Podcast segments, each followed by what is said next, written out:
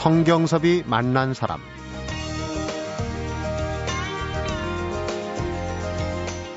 늦어도 11월에는 한스 에르히 노삭의 책 제목이 떠오릅니다. 혹시 늦어도 11월까지는 이렇게 마음 먹고 있었던 일이나 계획은 없었는지 살펴보는 주말이었으면 좋겠습니다. 성경섭이 만난 사람, 오늘은 문화평론가 김성수와 시인 장석주를 만나 지난 한 주 문화탐방과 인문학 소식을 들어봅니다.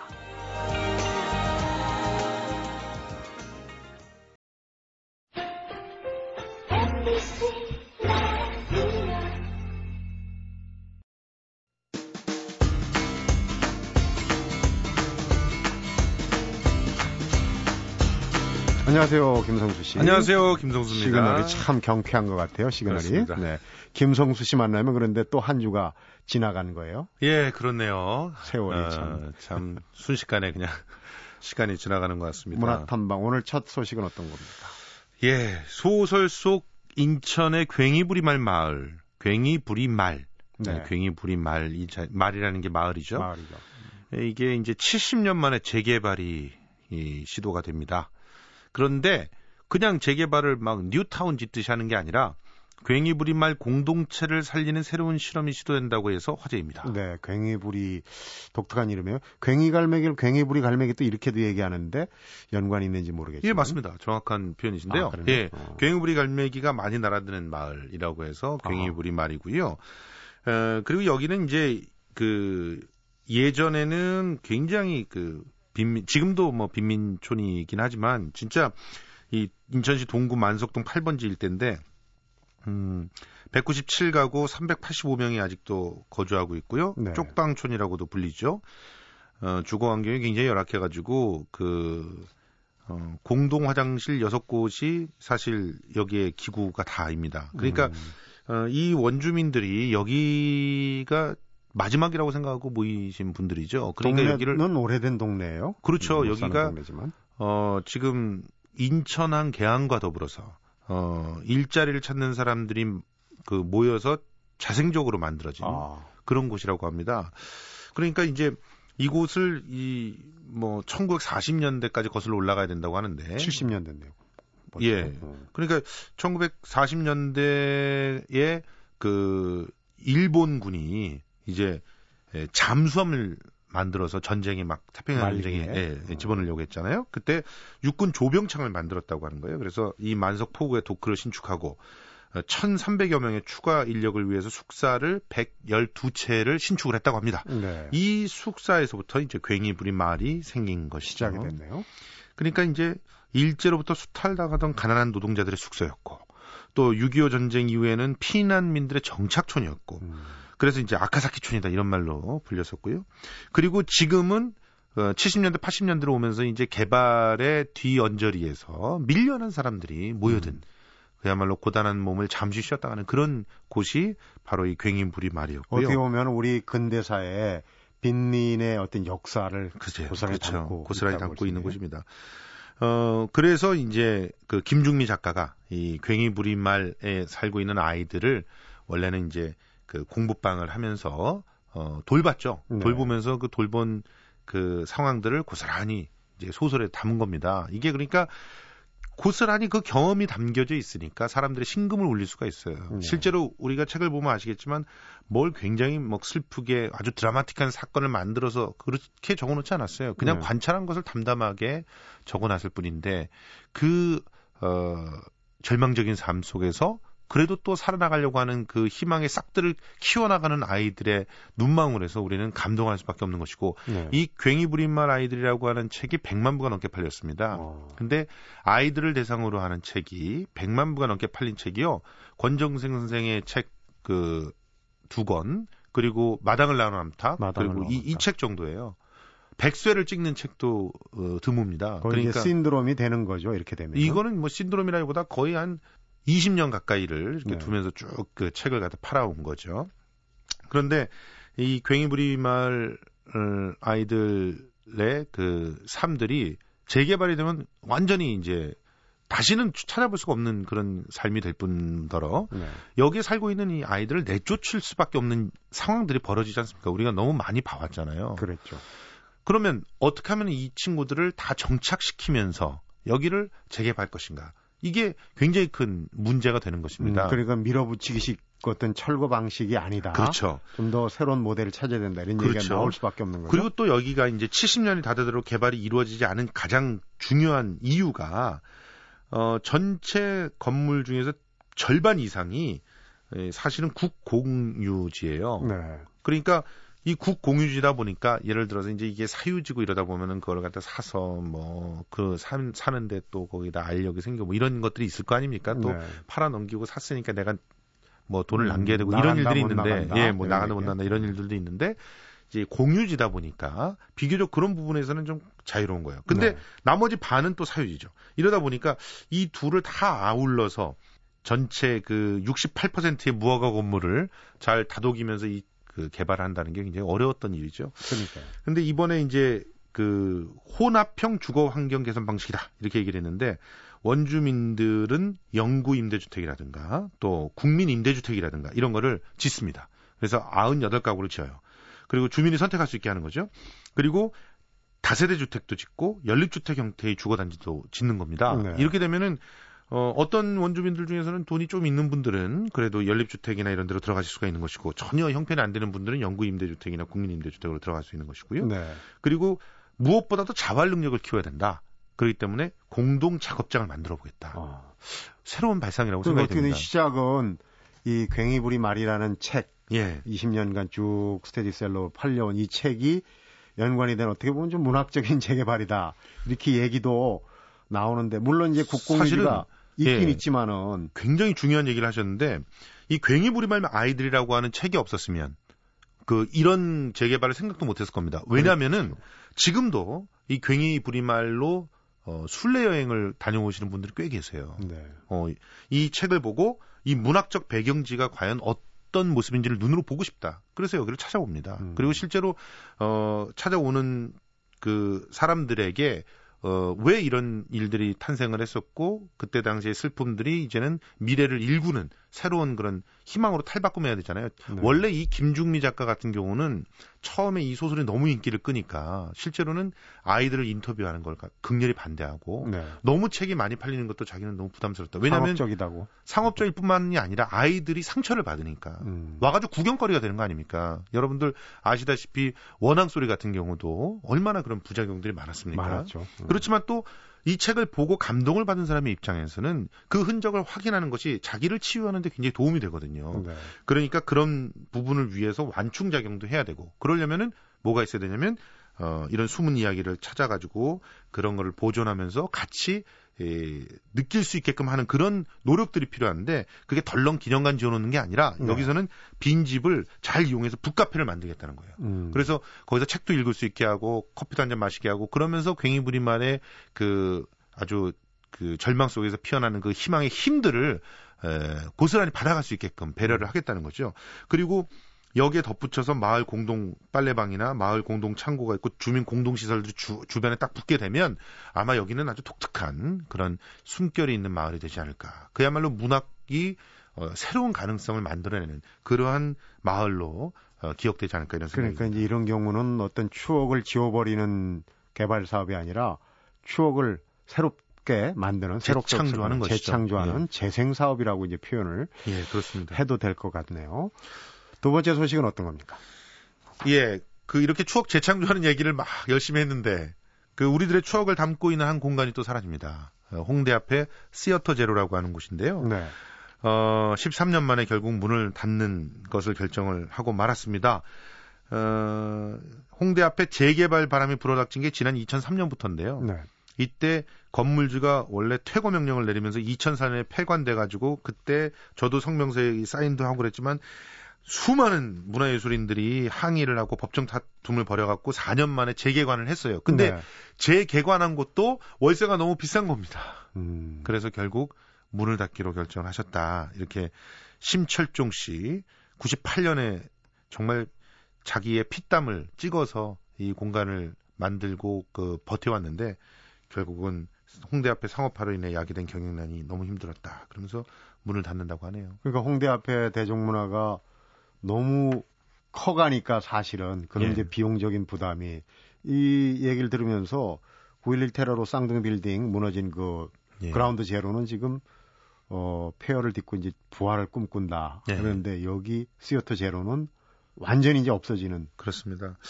그 사실 이 공간이 얼마나 소중한 공간이냐면 98년도만 해도 우리한테 전유예술이라든가 실험예술이라든가 이런 것들이 굉장히 낯선 이야기였어요. 네. 실제로 98년도까지도 그, 어, 문예 진흥원, 그때는 진흥원 시절이었던 걸로 기억하는데 그 진흥원 때 그 이런 새로운 영역을 지원해주는 지원 기금이 없었어요. 네. 그래서 어떤 의미에서는 편법으로 겨우 무용 쪽에서 지원을 해주는 식으로 지원해준다든가, 뭐 미술 쪽에서 지원해준다든가 이런 식으로 지원을 일단 살려놓고 봐야 예, 되니까? 일단 살려놔야 되니까. 음. 그러다가 이제 다원 예술이다 이런 영역이 새롭게 고민돼가지고 나오고 이랬던 어, 역할, 총매 역할을 했던 공간이 바로 이런 시어터 제로입니다. 음. 시어터 제로에서는 퍼포먼스뿐만이 아니라 뭐 무용, 연극, 심지어는 인디 밴드를 아울러서 정말 온갖 장르에서 가장 전위적이고 실험적인 그런 형태의 시도들이 여기에서 꽃을 피웠습니다. 네.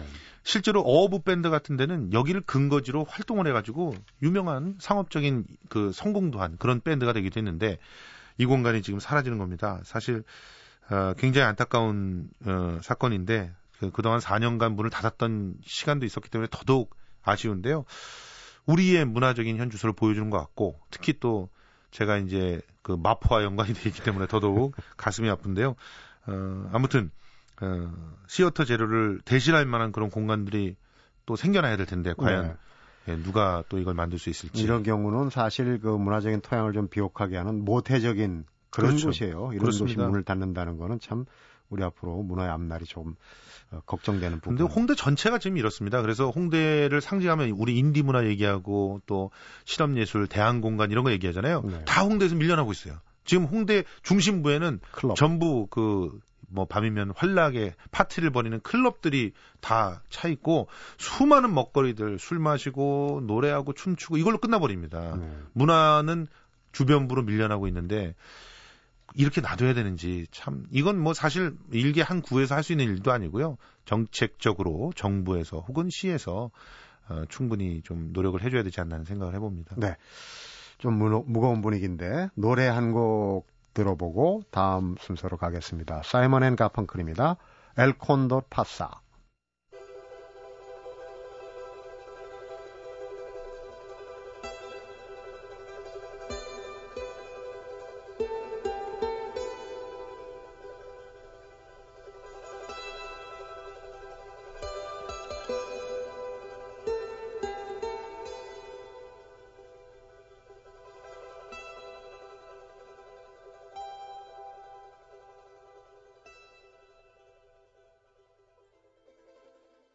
네, 김성수의 문화탐방 세 번째 소식으로 가볼까요? 네. 뮤지컬 대상 얘기를 안 하고 갈 수가 없습니다. 네. 이제 연말이 되면 항상 이렇게 시상식들이 막 쏟아지는데 올해 뮤지컬 대상은 참 주목할 만한 현상이 있어가지고요. 그게 바로 창작 뮤지컬 셜록 홈즈의 대약진입니다. 어. 근데 올해는 정말 창작 뮤지컬이 아주 눈에 띄게 성장한 한 해였습니다. 그러니까 실제로 이 창작 뮤지컬이 굉장히 막 창궐했던 시기가 94년, 아, 저 2004년도, 네. 2006년도 요 사이에 있었어요. 근데 어, 열악한 그런 그 제작 환경들 때문에 대부분 다 문을 닫고 그리고 대기업들이 몰려오면서 오히려 라이센스 뮤지컬이라든가 첩첩한 이제 그, 음, 뭐, 스타들을 갖다 끌어오는 그런 뮤지컬들이 이제 창궐했었는데, 네. 이제는 절치부심하고 갈고 닦은 그런 명검들이 진검승부를 벌이는 그런 모습들을 보이고 있습니다. 네. 그래서 2010년서부터 슬슬 창작 뮤지컬들이 뜨더니 올해는 드디어 어, 셜록 홈즈라고 하는 작품이 예, 한국 뮤지컬 대상에서 최우수 작품상, 작곡상, 극본상 세 개를 다 받았는데 가장 알짜배기를 다 쓸어갔죠. 네. 근데 아주 치열한 경쟁이었다고 봅니다. 예, 예를 들어 작곡상 같은 경우도 그렇고요. 그 모비딕 같은 작품도 굉장히 인정을 받았었는데 그런 음. 작품을 완전히 누르고 이제 셜록 홈즈가 받아갔는데 뭐 외국의 원작을 모태로 했다는 게 좀 아쉽긴 하지만. 어, 그러니까 그래도 제목만 보면 창작이 아닌 것 같은 생각이 들어요. 그래야지 사실은 우리 관객들이 오거든요. 그런 비법이 있나요? 예, 어. 약간 문화 자대주의적인 그런 게 있는데 어쨌든 그 외국의 원작을 갖고 왔다고 해도 우리가 우리식으로 새롭게 만, 만들어서 또 세계로 나가려면은 외국 원작이 나쁘진 않으니까요. 네. 그런 그런 측면에서 어, 긍정적이라고 볼 수도 뭐 있는 시상식의 꽃은 아무래도 배우, 연기상이라고 볼 수 있는데 어떤 배우들이 상을 받았나요? 아, 올해 받을 만한 배우들이 받았는데요. 그 아이다로 김우형 씨가 남우주연상 받았고 네. 어, 오랜만에 조정은 씨가 또 진가를 발휘해서 피맛골 연가로 여우주연상을 받았습니다. 어, 남녀 조연상은 잭더 리퍼의 이건명 씨 그리고 광화문 연가의 구원영 씨 어, 받았고요. 네. 남녀 신인상을 피맛골 연가의 박은태 씨하고 스프링 어웨이크닝의 송상은 씨가 받았는데 송상은 씨는 진짜 일약 스타가 됐네요. 스프링 어웨이크닝을 통해서. 음. 그리고 인기 스타상 시아준수, 김준수와 아, 윤공주가 받았습니다. 어, 이 외에도 다양한 상들이 있었는데 특별히 눈여겨볼 만한 게 여신동 씨, 무대 미술상의 여신동 씨가 모비딕으로 상을 받은 건데 네. 모비딕은 상당히 규모가 작은 뮤지컬이거든요. 그런데 무대 상을 받았어요.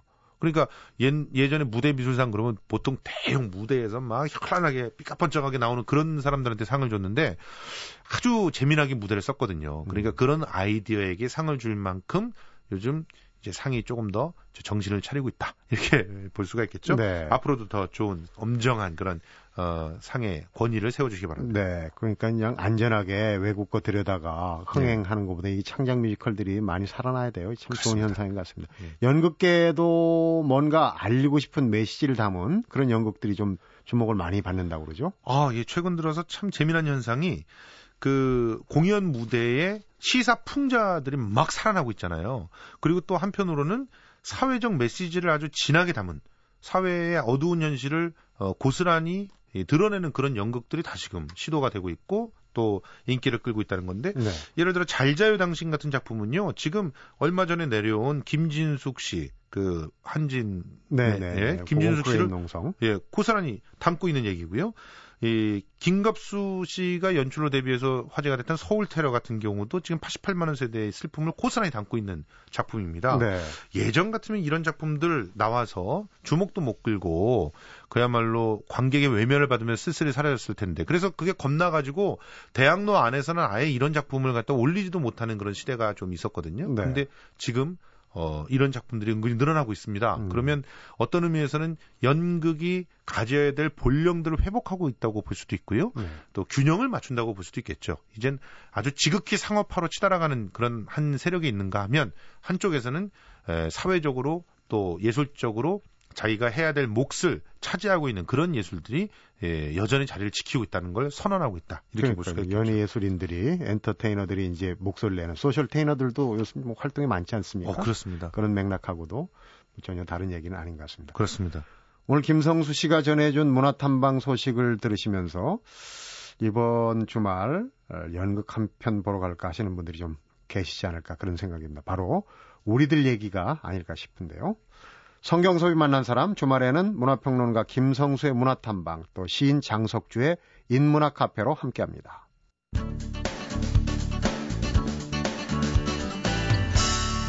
성경섭이 만난 사람 성경섭이 만난 사람 토요일 2부는 장석주 시인과 함께 인문학 카페로 가봅니다.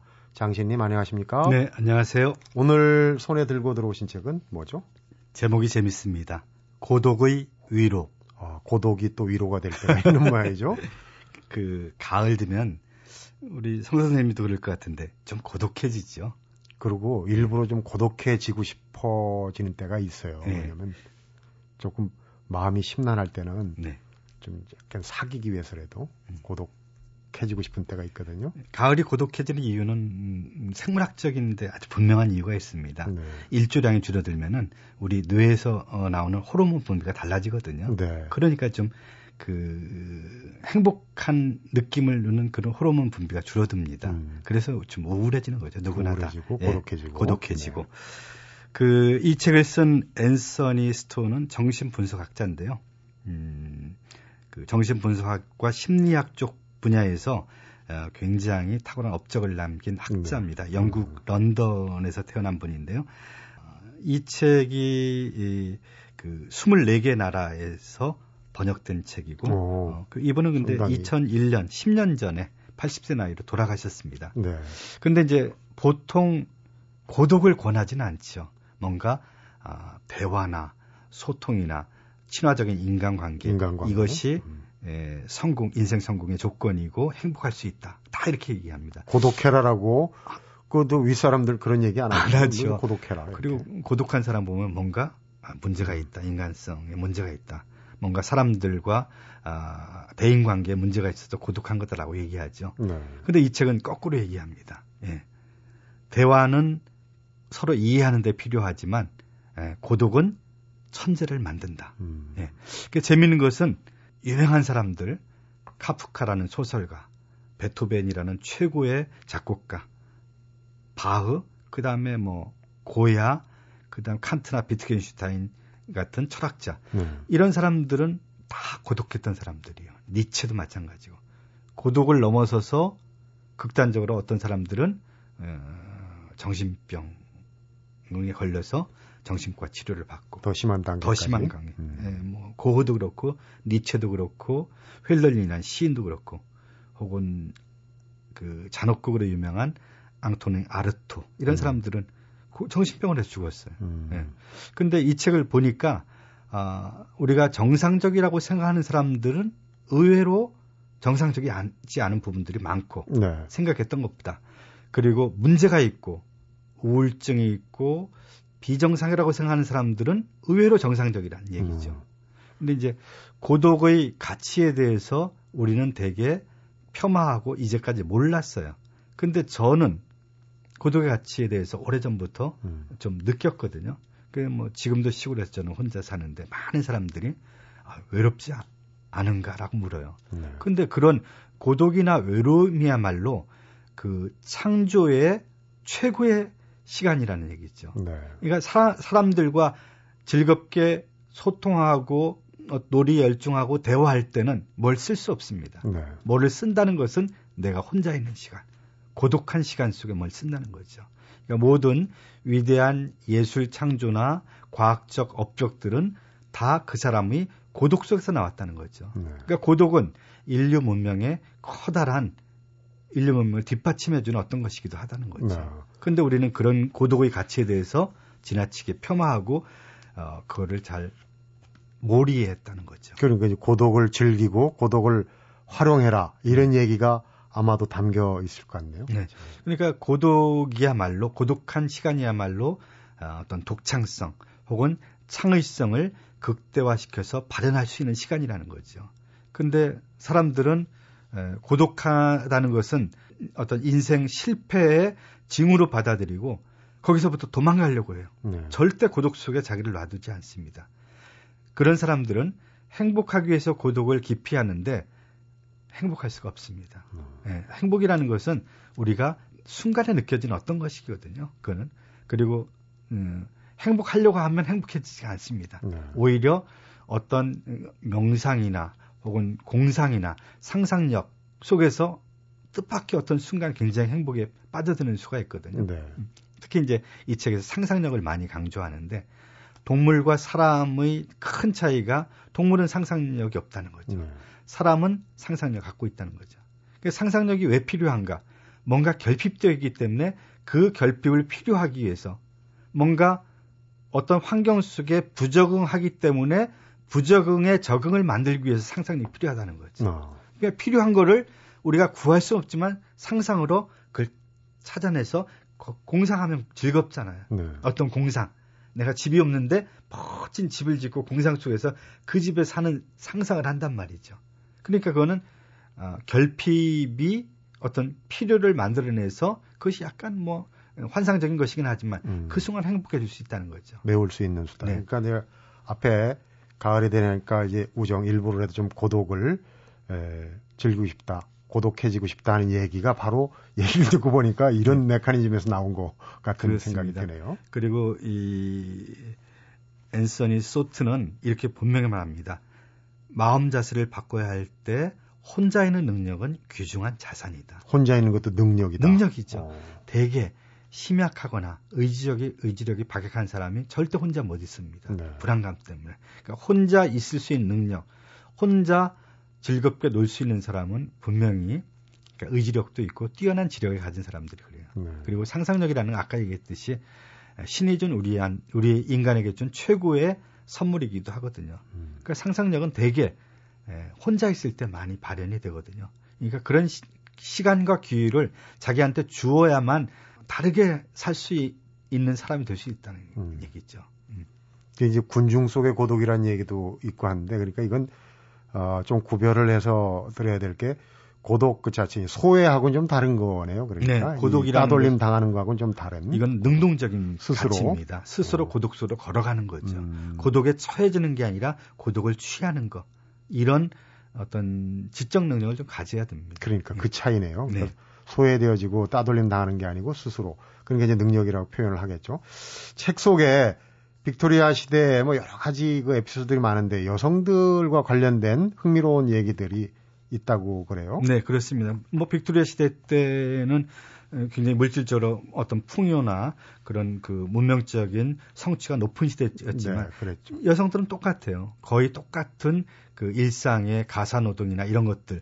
그러니까 아, 오늘날도 마찬가지 전업주부들이 굉장히 피고, 피로감을 느끼잖아요. 표시가 나지 않는다. 끊임없이 가사 노동 일을 해도 네. 그럴 때 자기를 쉴 줄 알고 자기를 혼자 둘 줄 알아야 되는 거예요. 남자들뿐만 아니라.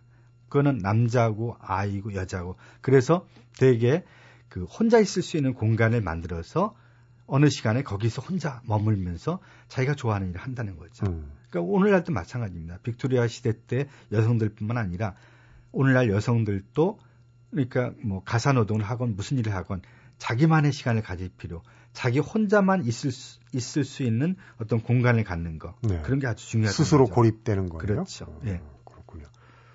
어, 인간관계가 행복을 좌우한다라고 이제 흔히들 말하는데 지금 얘기하는 구조로 보면은 글쎄 좀 대립되는 그런 부분도 있지 않나 싶은 생각이 들어요. 네. 드골 같은 프랑스의 유명한 그 어, 정치가도 그런 얘기를 했어요. 인간과 사건의 소용돌이 속에서 고독이 나를 유혹했다. 이제 고독은 나의 벗이다. 역사가 시작된 이래 고독보다 더 만족스러운 친구가 있었을까? 어, 고독이야말로 우리에게 주어진 최고 최선의 친구라는 얘기죠. 이미 저 그런 선각자들이 있네요. 찾아보면. 있었죠. 예, 어, 그렇습니다. 파스칼 책을 봐도 아, 끊임없이 혼자 있으라는 얘기를 권유를 해요. 네. 예, 혼자 있을 때 혼자 있는 것이 얼마나 아, 고귀한 시간이고 얼마나 아, 자기 인생을 위해서 유익한 시간인가 사람들이 모르기 때문에 뭐 그런 얘기를 참 많이 하- 합니다. 혼자 있을 수 있는 시간은 우리가 사람이 신이 될 수 있는 시간입니다. 혹은 신과 만날 수 있는 시간이기도 하고요. 네. 그러니까 뭔가 인간의 그 밑바탕에 있는 어떤 고귀성 혹은 성스러움 이것을 발현할 수 있는 시간이기도 하고 네. 자기를 찬찬히 돌아볼 수 있는 시간이기도 하고 네. 근데 우리 특히 한국 사회는 그런 그 혼자 있을 수 있는 시간을 주지를 않습니다. 네. 사회적 조건이 그렇죠. 그러니까 유혹도 많고. 네, 싸워서 얻어야 될 시간이 고독할 시간입니다. 그리고 어, 저를 포함해서 중년 남자들이 고독으로부터 위로를 받아야 할 계절이 바로 가을이라는 계절이 아닌가 이런 생각을 네. 해봅니다. 장시인도 뭐 스토처럼 고독이 미덕이라고 아까 말씀을 하셨는데 고독해질 수 있는 방법론은 없습니까? 방법론은 책을 좋아하거나 네. 혹은 고전 음악을 좋아하면은 좀 그럴 수 있습니다. 그런 걸 혼자 있을 때 읽거나 들어야 좋거든요. 네. 그러니까 고독이라는 것은 자기에게로 떠나는 여행이라고도 할 수가 있습니다. 네. 그러니까 올 가을은 저는 자기에게로 떠나는 여행, 관광 여행, 단풍 구경도 좋지만은 음. 자기에게로 떠나는 여행을 좀 예, 해보시라고 좀 권하고 싶습니다. 네. 오늘 말씀 잘 네, 들었습니다. 고맙습니다. 성경섭이 만난 사람 오늘은 문화평론가 김성수 씨 그리고 장석주 시인과 함께 일주일 동안 있었던 문학의 소식을 정리해드렸습니다.